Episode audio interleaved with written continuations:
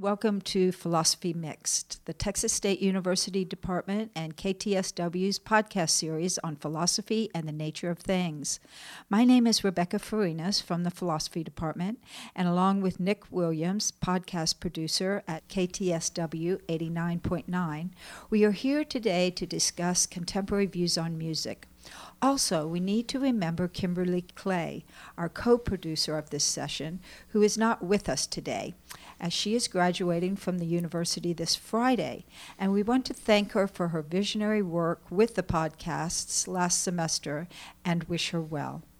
Nick and I are here to welcome you to our summer sessions highlighting the ongoing Philosophy Dialogue series, as we are happy to be able to continue our collaboration with Professor Craig Hanks, the head of the Philosophy Department, and Joanne Carson, who along with Vince Luisi developed the Dialogue series over 22 years ago.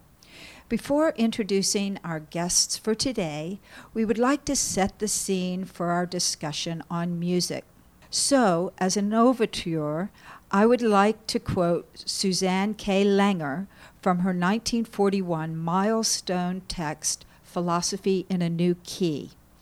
Langer wrote, "The assignment of meaning in music is a shifting kaleidoscope play, probably below the threshold of consciousness, certainly outside the pale of discursive thinking.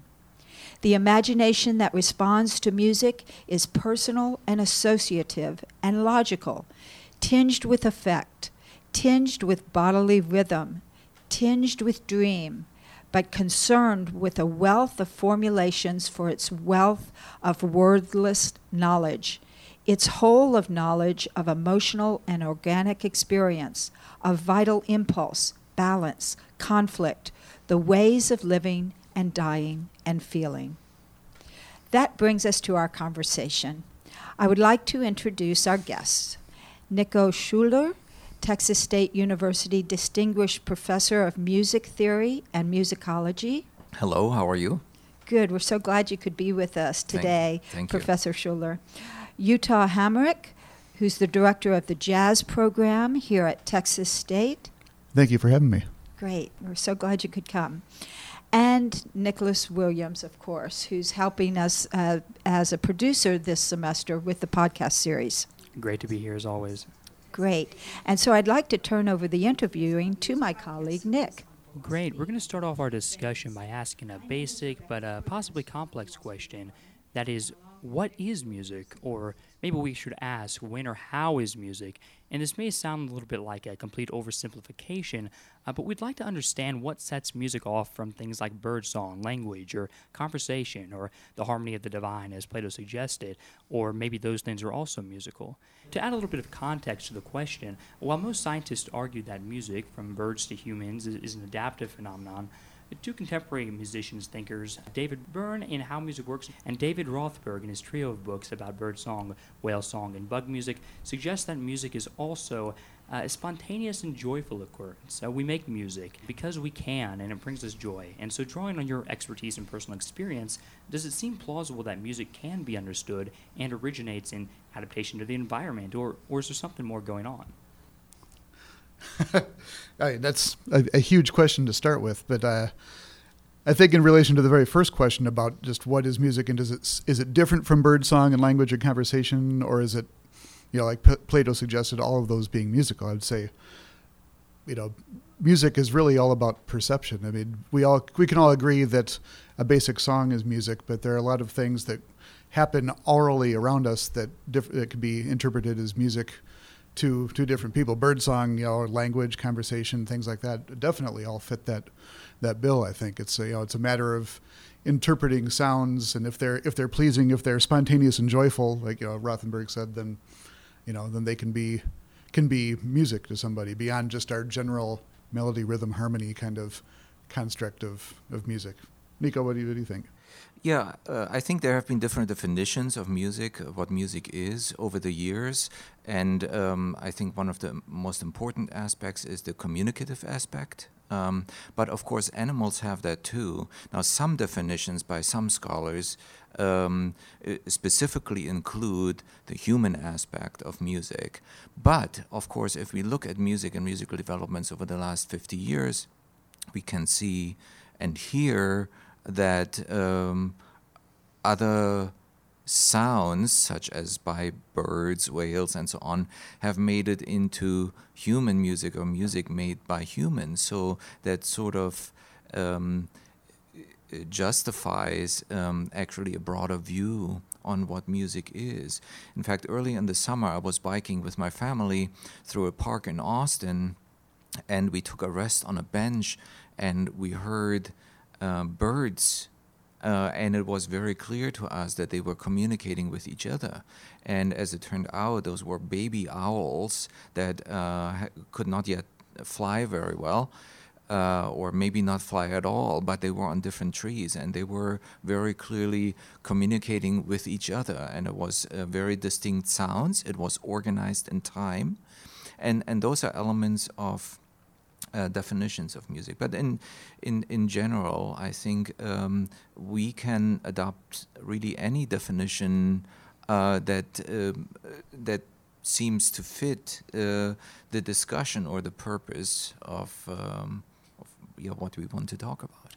That's so fascinating. And so to both of you, I kind of wonder, taking from what you were explaining, the imitative qualities to music. I know in jazz music, you have positions to where you time in with echoing and when responses are so important. And as a spontaneous approach to music, do you think imitation plays a part in music? Oh, absolutely. And we see that in many different genres where, let's say, a subject or a motive is being imitated. Yeah. I mean, in jazz, we always use the kind of analogy of music being the language, and then you're conversing in that language. So the different members of the jazz band are all conversing through that language, but they all kind of understand what the other person is getting at, and they understand, via context and notes and things and prior knowledge, like where to go and how to interpret those different things. So it's very conversational as well. So how do you think that you kind of reconcile this need almost of species and humans to have conversation with the product that is music? Because I mean, we talked a little bit about how animals, you see them communicating, but I think people can. You can easily see a distinction between someone having a conversation with somebody with words and someone communicating with music. So what do you think it is that sets that apart? Is it that kind of oral quality, or what can you expand on that? A combination of that and also music being able to express things that our language cannot. I think a lot of times music is written as a way to express things that just trying to write down words or say words doesn't, it doesn't adequately convey the emotion or the feeling or the thought or whatever that's in the composer's mind. So music is like kind of the next level beyond that to try to add some other meaning or context to that. Does that make sense? Absolutely. The emotions and feelings are very important, and we cannot always express them the same way as we can in language, and that's how we use music. That's how humans have used music for thousands of years. Would you say that all music comes from some sort of communicative background? I mean, are you always trying to communicate something when you compose, or often you are? I think we don't necessarily have to communicate, but there are always communicative aspects of it. Like if the composer writes a piece, or even if the composer just wants to write down something out of a creative process with no intention of ever performing it, if it is performed, then there is a message going from the composer to the musician, from the musician to the audience, if there is any, or in other circumstances, perhaps from the musicians to others who start participating in the musical processes. Yeah, I mean, and even introspection can be a type of communication, even if you're writing music just for yourself or writing a song to get some feelings out for yourself. That's still you know, a type of communication as well. That's fascinating. Thanks for those insights. Professor Schuler and Professor Hamrick, we know that you're both involved with playing and teaching music inspired by African-American musicians. American popular music is so different than European classical music due to the African-American influences. Can contemporary music, whether it is orchestrated or not, still be called classical music in any sense of the term, especially in respect to the European sense of the art form? And maybe we're narrowing too much, thinking just in terms of African American, but there's so many important growths and expanding dynamics that came out of those sources for the American experience. I thought that maybe we could ask you a little bit about those trends within your teaching and also your composing. Yeah, well, I mean, the word classical becomes really problematic because I think for most of the public in general, classical means you're going and you're hearing Beethoven or Brahms or Bach or something like that. And even if you start to bring it into the 20th century, you know, early 20th century, and you know, Stravinsky or Schoenberg or something like that is still kind of the classical model because they're using, I mean, mostly because they're using orchestras as their medium. And then, but then as that kind of line goes on and it gets less traditional orchestral music into other things, is it still classical by? In that, you know, by that sense. And I don't know, I mean, contemporary is probably a better word. Would it still be called classical music? Probably not by most people, but I guess, you know, like in your experience, Nico, in the classical realm, is it still kind of considered to be classical music if it's just art music, you know, outside of popular music, or is kind of contemporary a better umbrella for it? Yeah, first of all, I never really liked the term classical, but we commonly use the term classical in two different ways. In music history, we denote the classical period and then music that is from roughly 1750 to 1820, with, of course, some pre-classical developments earlier. But then classical, as we are just talking about it, is the general understanding of a classical tradition and an art music tradition. I think art music is very often used. I don't like the division of art music versus popular music either. In fact, in jazz, there has been a big discussion in jazz scholarship of whether jazz is in fact art music, and I think jazz scholars agree that jazz music is indeed art music. So no divisions is maybe best, huh? No divisions is best. I think we need to understand that at any point in time there are cultural influences. I mean, the arts come out of a culture. In different degrees are different arts connected more. So in the African cultures, various arts just come together. For example, music is always together, almost always together with dance. If people make music, they most likely dance to it too. Yet if we look at the Western art music tradition of what we call it, then that is not necessarily together. So very often we have this the stage and other people sitting in the audience who are not supposed to move and not supposed to make any kind of sound. In fact, I had an interesting experience about 20 years ago when I went to Korea. It was my honeymoon trip, and we were sitting in a performance of a mono opera. And so there you have one main person telling the story, speaking and singing, and then a percussionist also accompanying.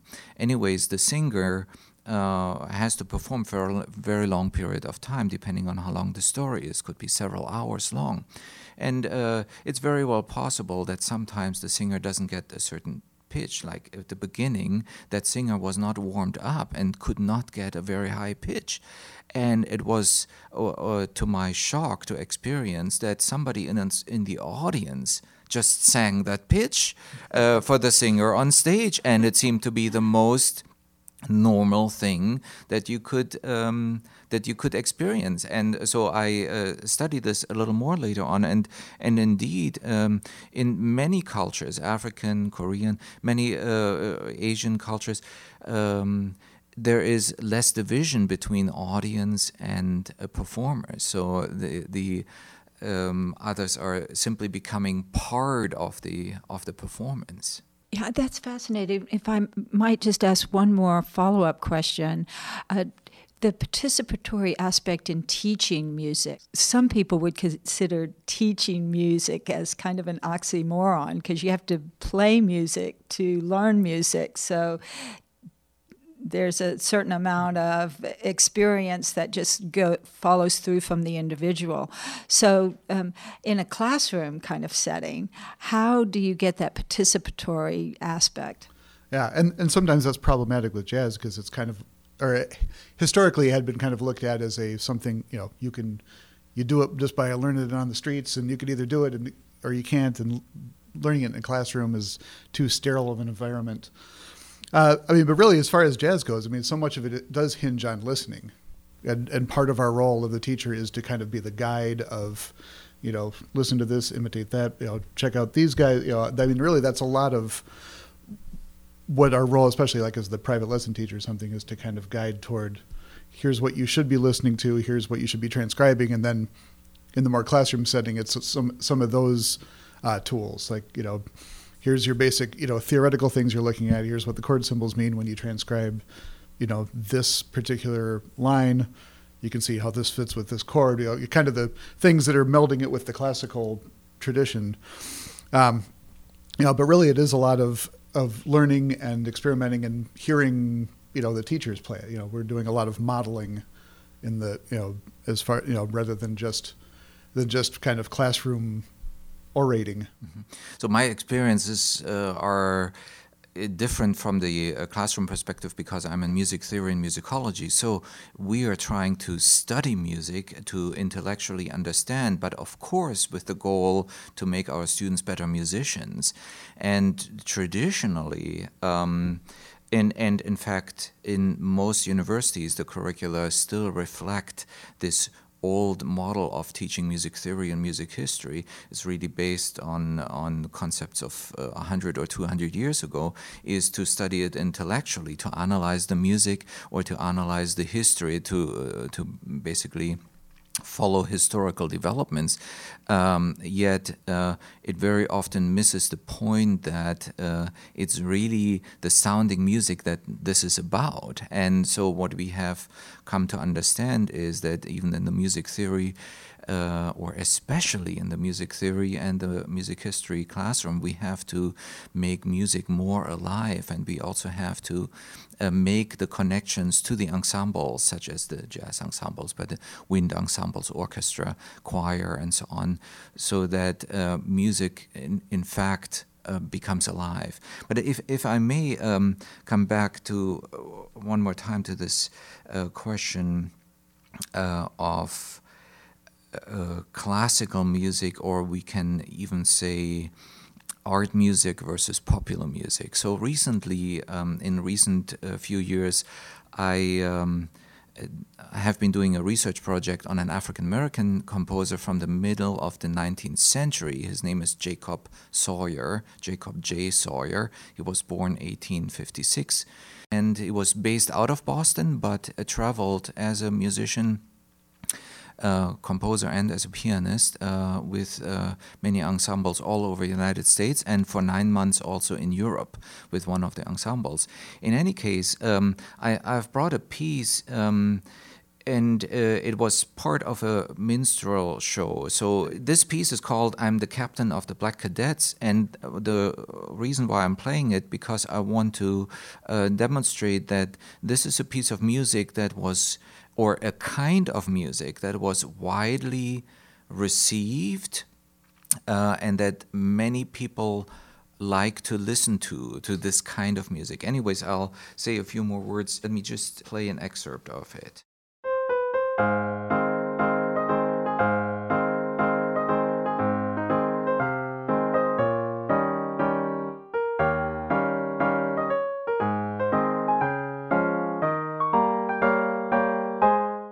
Anyways, this shall be sufficient as an excerpt. Now, this is a really electronic, digital realization of the piece of music. It was not performed by a real musician. None of Sawyer's works have been recorded yet.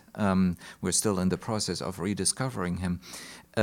So as a person, Jacob Sawyer became very interesting to me because he worked with the most important African-American musicians of his time in the late 1870s and up to his death in 1885. And that was the time period, that was the time after the Civil War, shortly after the Civil War, when African Americans actually got into the music business and, in fact, established a unique African American music business that shaped the entire music business through today, basically here in the United States. And now, if we listen to this kind of music, we hear music that is partially, of course, has a European descent in terms of the genre, but there are also influences, are harmonic and rhythmic influences that really are African-American in nature. In any case, I brought this example to show that really it was entertainment music at the time. We would not consider it, the traditional musicologist, the traditional music scholar would not consider it classical music or art music.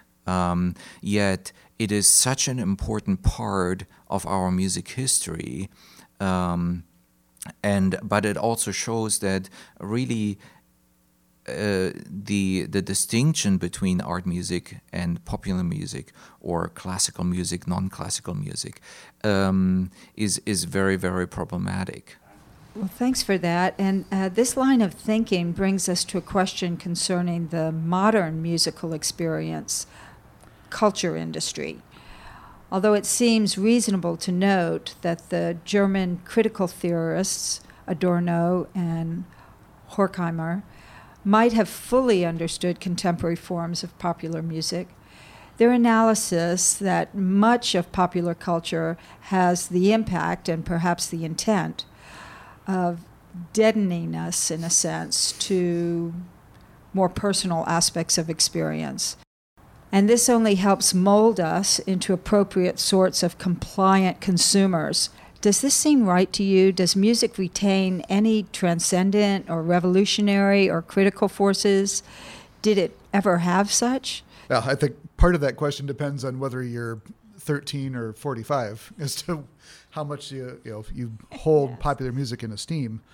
But I think there's definitely, as far as popular culture and popular music, still parts of the kind of transcendent and revolutionary or critical thinking in there. I mean, Donald Glover's "This Is America" that just came out. There is some music that still is kind of critical and thoughtful about society and about just life, especially in America in general. While it's easy to categorize all popular music as kind of just light fare, there is still that music that's still cutting through, still trying to have ideas and cause or trying to encourage discourse and open people's minds in a thoughtful kind of way. It might be harder to find. It might not just be, you can't just turn on the radio and hear deep song after deep song, but I don't know if that's necessarily ever been the case, but I think it's still definitely there, but it's a smaller percentage of popular culture, that's for sure. In some cultures, music has purposefully been used to put people in a trance, for example, right before a war between tribes, for example. So you have that aspect too, right? I mean, in traditional, in some other non-Western cultures, but even in Western music, because you asked, did it ever have such?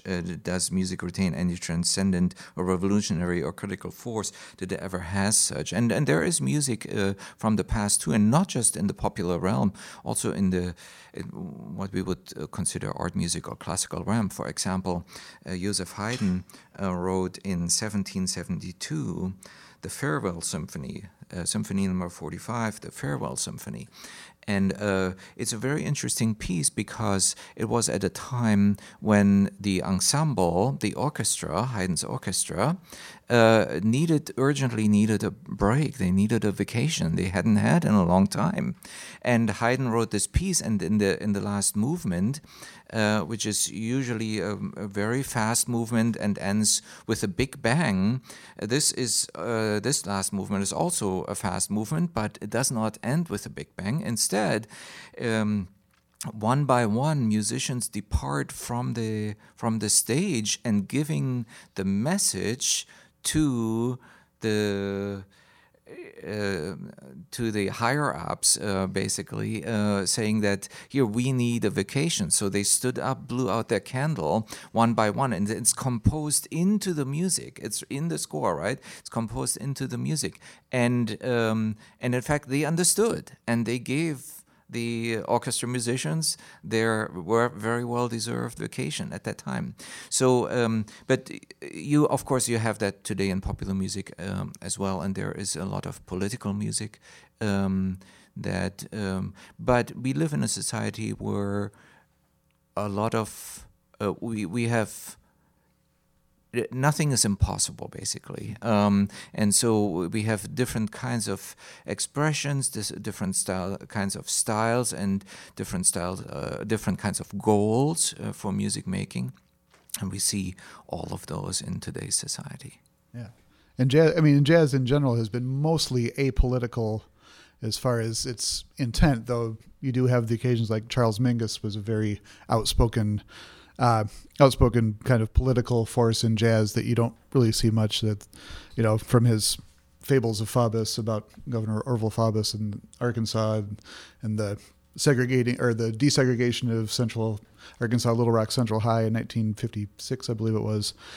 But in general, you know, as far as, you know, the music that I deal with, you know, jazz tends to be more of a keep art and politics kind of separate for the most part, so it can just be, you know, kind of on its own. So, you know, but you could also say jazz is not really part of the popular culture, as I well know. So, well, the American jazz experience, though, has been thought of philosophically as a social justice, an aspect of social justice movement. Yeah, you could say that musically, there's been a few, you know, from bebop, you know, onto hard bop and onto free jazz and then into fusion. You could see a lot of those as African-American musicians kind of asserting themselves, especially after a lot of white America had kind of taken over swing in the 30s and 40s, that the African-American musicians used bebop as kind of a way to put themselves back on the forefront. Then after cool jazz and West Coast jazz kind of,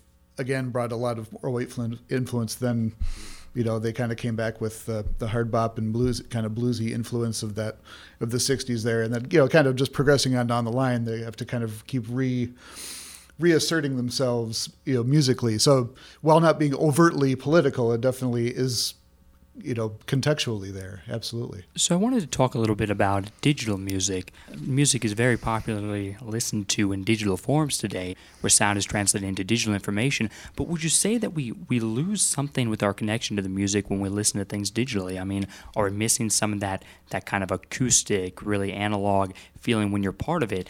In addition, do you lose something when you listen on your own in headphones and you're not at a concert, a part of that kind of community, that event? Would you say are some of the differences there? As to the headphones question, I say you lose some things, but you can also gain some things by really having a good set of headphones on and listening, especially, you know, as far as jazz is concerned. There are things that you can hear, you know, hearing the interaction between the instruments, hearing all the instruments fairly equally. You know, you can get that from really listening on headphones and zoning in that you can't get necessarily at the live event. I mean, in general, it's way better to experience any music live, you know, whether it be classical, whether it be jazz, whether it be pop or anything. I think that the visceral reaction of being there as it's created is, you know, you do lose that, and you know, no matter what recording medium you use, you kind of lose that. Yeah, that's why when I would teach like a jazz history class for like non-music majors, part of their assignments would always be to go and listen to jazz live, because that's such a different experience that it is just, you know, putting on a Miles Davis album at home. Not that that's not great, but if you don't know music and you don't really know, if you're trying to learn about jazz, just listening to an album isn't going to do nearly as much as seeing it being created. You get that appreciation of, wow, this person's right in front of me playing all this great stuff, and I'm hearing it in a way that I wouldn't hear it if it was just on my speakers at home or on my earbuds or whatever. Like, you know, so that's definitely a huge, you know, as far as the digitization goes. I don't know. I mean, whatever medium you're listening to it on, whether it be analog or digital, you know, it's, you're getting kind of, you know, it's either recorded or it's live. You know, to me, either way, I mean, audiophiles would probably tell you differently that it's way better to listen to the analog, you know, listen to phonograph records, but, you know, it's either live or it's not, pretty much. Yeah, I agree that, I mean, you can lose something, but you can also gain something. But we need to understand that the music would not have developed as it developed in the 20th century if we wouldn't have had the technological developments. So we move forward. Well, you can say it differently, but we move in a new direction. So whether or not we lose something or what is different is not the most important question. The important question is, what are the advantages and disadvantages? But I want to point out from my research, one of the advantages of digitization, that is we now, so I have actually in my research since the early 1990s, I've been doing a computer-assisted music analysis using computers to analyze music. And in my early years, the first decade or so, I took the music, the notation, and translated the pitches and the durations and so on, all the information that are in the score into numeric or alphanumeric code, and then analyze the music to find style characteristics. And there are some scholars who claim they found important differences between the composers, or the computer program could tell which style, which composer it is, or a piece where we had forgotten, or where we didn't know the composer, we could determine the composer. But nowadays, with the digitization of audio files, we can actually take the digital audio files and analyze them. And so some of my research today deals with timing in music. And I brought two audio examples from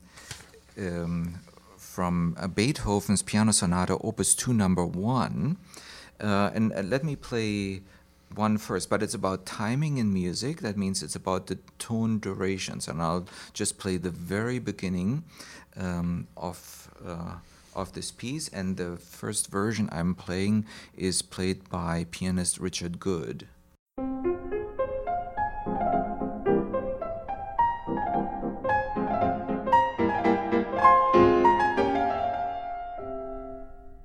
Now, as long as we have this in our ear, I'll play the second version right away. This is by András Schiff.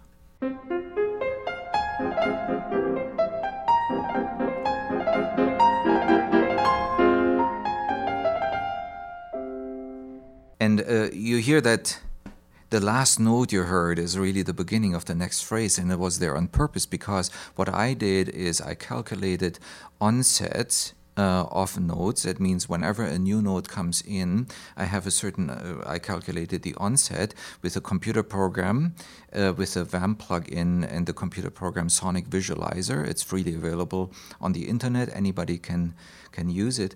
And then I calculated how long are all the notes. That means from one onset of a note to another. And there are some interesting questions. Of course, one of the obvious things is the tempo, but in this particular case, the tempo was exactly the same, the metronome 222. So what is different? The different is how the how some of the notes are played longer and shorter. For example, in the second measure, right after reaching that first climax, we have three short notes. They are triplets. And so how are they being played? Let me play that one more time. These very short notes, right? So as it turns out, they're played a little longer than if you would mathematically calculate the durations of those very short notes. Then the question is, what do humans do? How do they make music? If they extend the value of a tone duration, is it being taken away somewhere else? And we can, with such research, we can in fact prove that.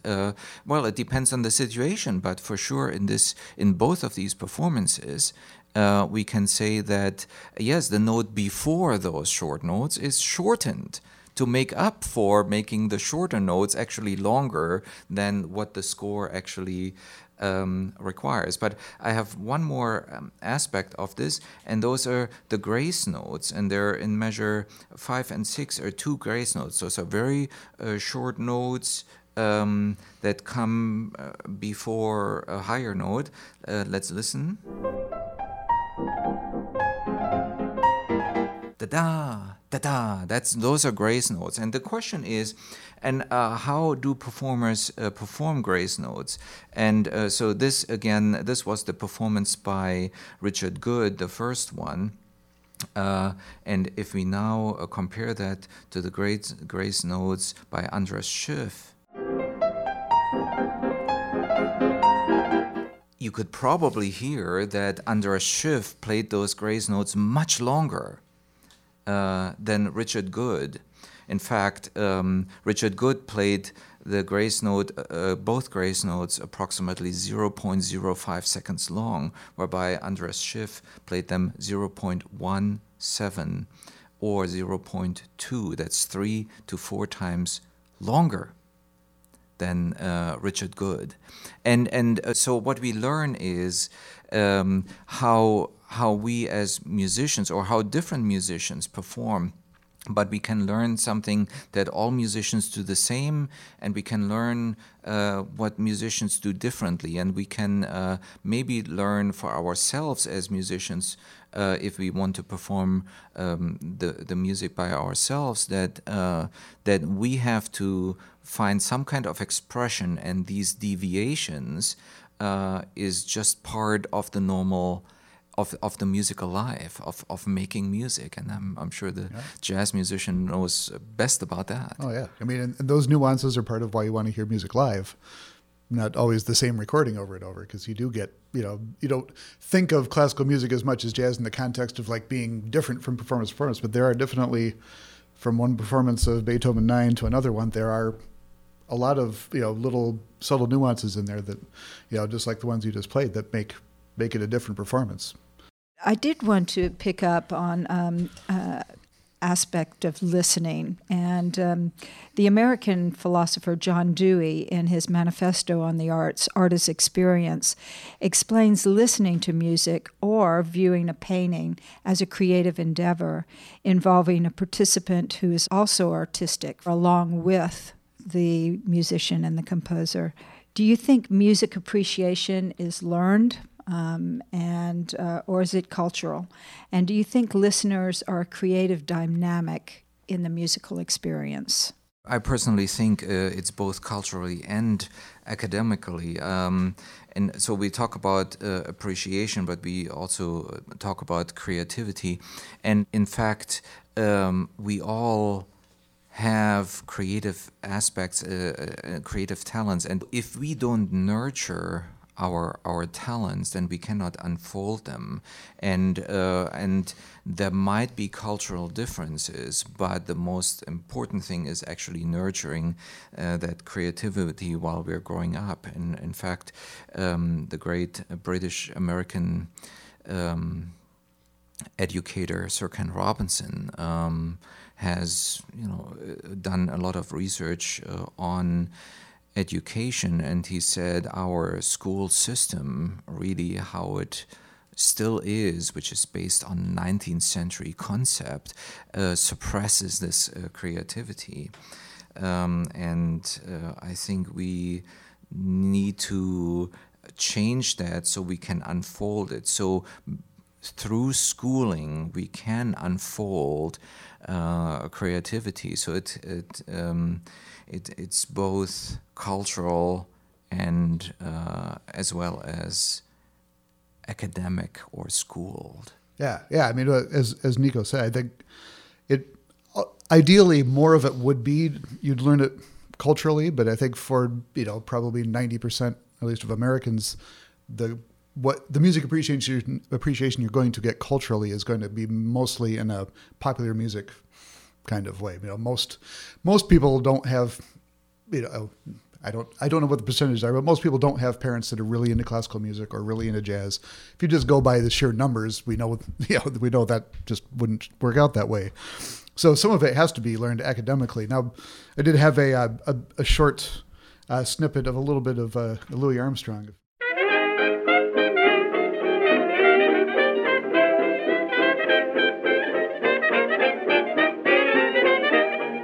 So that's just a little snippet of Hotter Than That by Louis Armstrong and his Hot Five from 1927. This kind of goes along with my the argument for some of it having to be learned academically. Now, so this past May, I performed as part of a Dixieland group, traditional New Orleans jazz group at Fiesta, Texas, did about 20 or so shows there.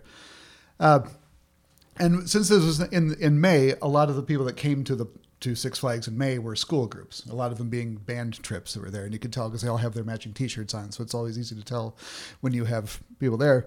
Now, most Americans, and even some jazz musicians and jazz appreciators, aren't huge on Dixieland because part of it is it's kind of hard to listen to. Like if you don't know how to listen to something that has 3 or 4 different things going on at once, it can be kind of difficult to interpret and to understand. So it's kind of like, not for me kind of thing. But what I noticed is during these performances, a lot of our audience would be made up of these high school band students who would be there watching us. And I don't think 15-year-olds are inherently fans of Dixieland jazz just intrinsically on their own.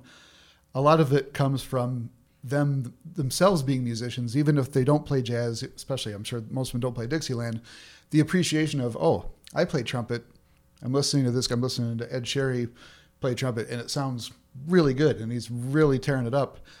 Then you start to appreciate that, oh, this is great, or whatever instrument it is, you're identifying with musicians in a way that, okay, I don't listen to this music normally, or I haven't listened to this music, but I'm seeing it done live. I'm seeing somebody who plays the same instrument that I do, really doing something amazing, and then you start to develop, and then that way, even if Dixieland isn't something you love, you are, kind of by definition, at least appreciating it, right? Appreciation kind of comes from that familiarity. And so, that's all learned academically. They're learning that in band class, they're learning that in school, they're learning how to play these instruments. So then they're seeing other types of music done that same way or with those similar instruments. And they have an appreciation for it, even if it's not there, and I think, free jazz or Dixieland are kind of like that for a lot of jazz musicians, where they, even if it's not the kind they prefer, they appreciate what goes into it. And, that's a big part of the kind of academic learning of music appreciation is that, having the tools to be able to interpret what you're seeing or hearing, and then at least developing an appreciation from that respect. I mean, so much of the jazz audience is not jazz musicians. So much of the classical audience they're not classical musicians, but they're people who appreciate that music. Yes, I think that's such an important point, how there has always, it seems, been a relationship with music and education. And I know we started off by dropping Plato's name, but Plato, as well as thinking that music was divine in respect to it organized the cosmos, he thought music was an insight into our education and our pedagogy as far as organizing our ability to be self-reflective and our abilities to think communally. And these were important aspects that ancient Greek philosophers were taking up thousands of years ago. So I think there has always been a connection between education and music and culture. You can't really tear that apart. So absolutely. Definitely. Well, thank you very much. Nick, is there something else that you wanted to add? Or I think we covered some great ground. This is there's obviously, you know, something like music is so broad. You almost can't do it justice in just a short recording. But it's been fantastic having your expertise here to really talk about some of the interesting points and some of the points that really affect us most today. So thanks so much for coming in. Yeah, thank you for having us. Thank you for having us. Yeah, it was a lot of fun. This has been Philosophy Mixed, a production of KTSW and the Department of Philosophy at Texas State University.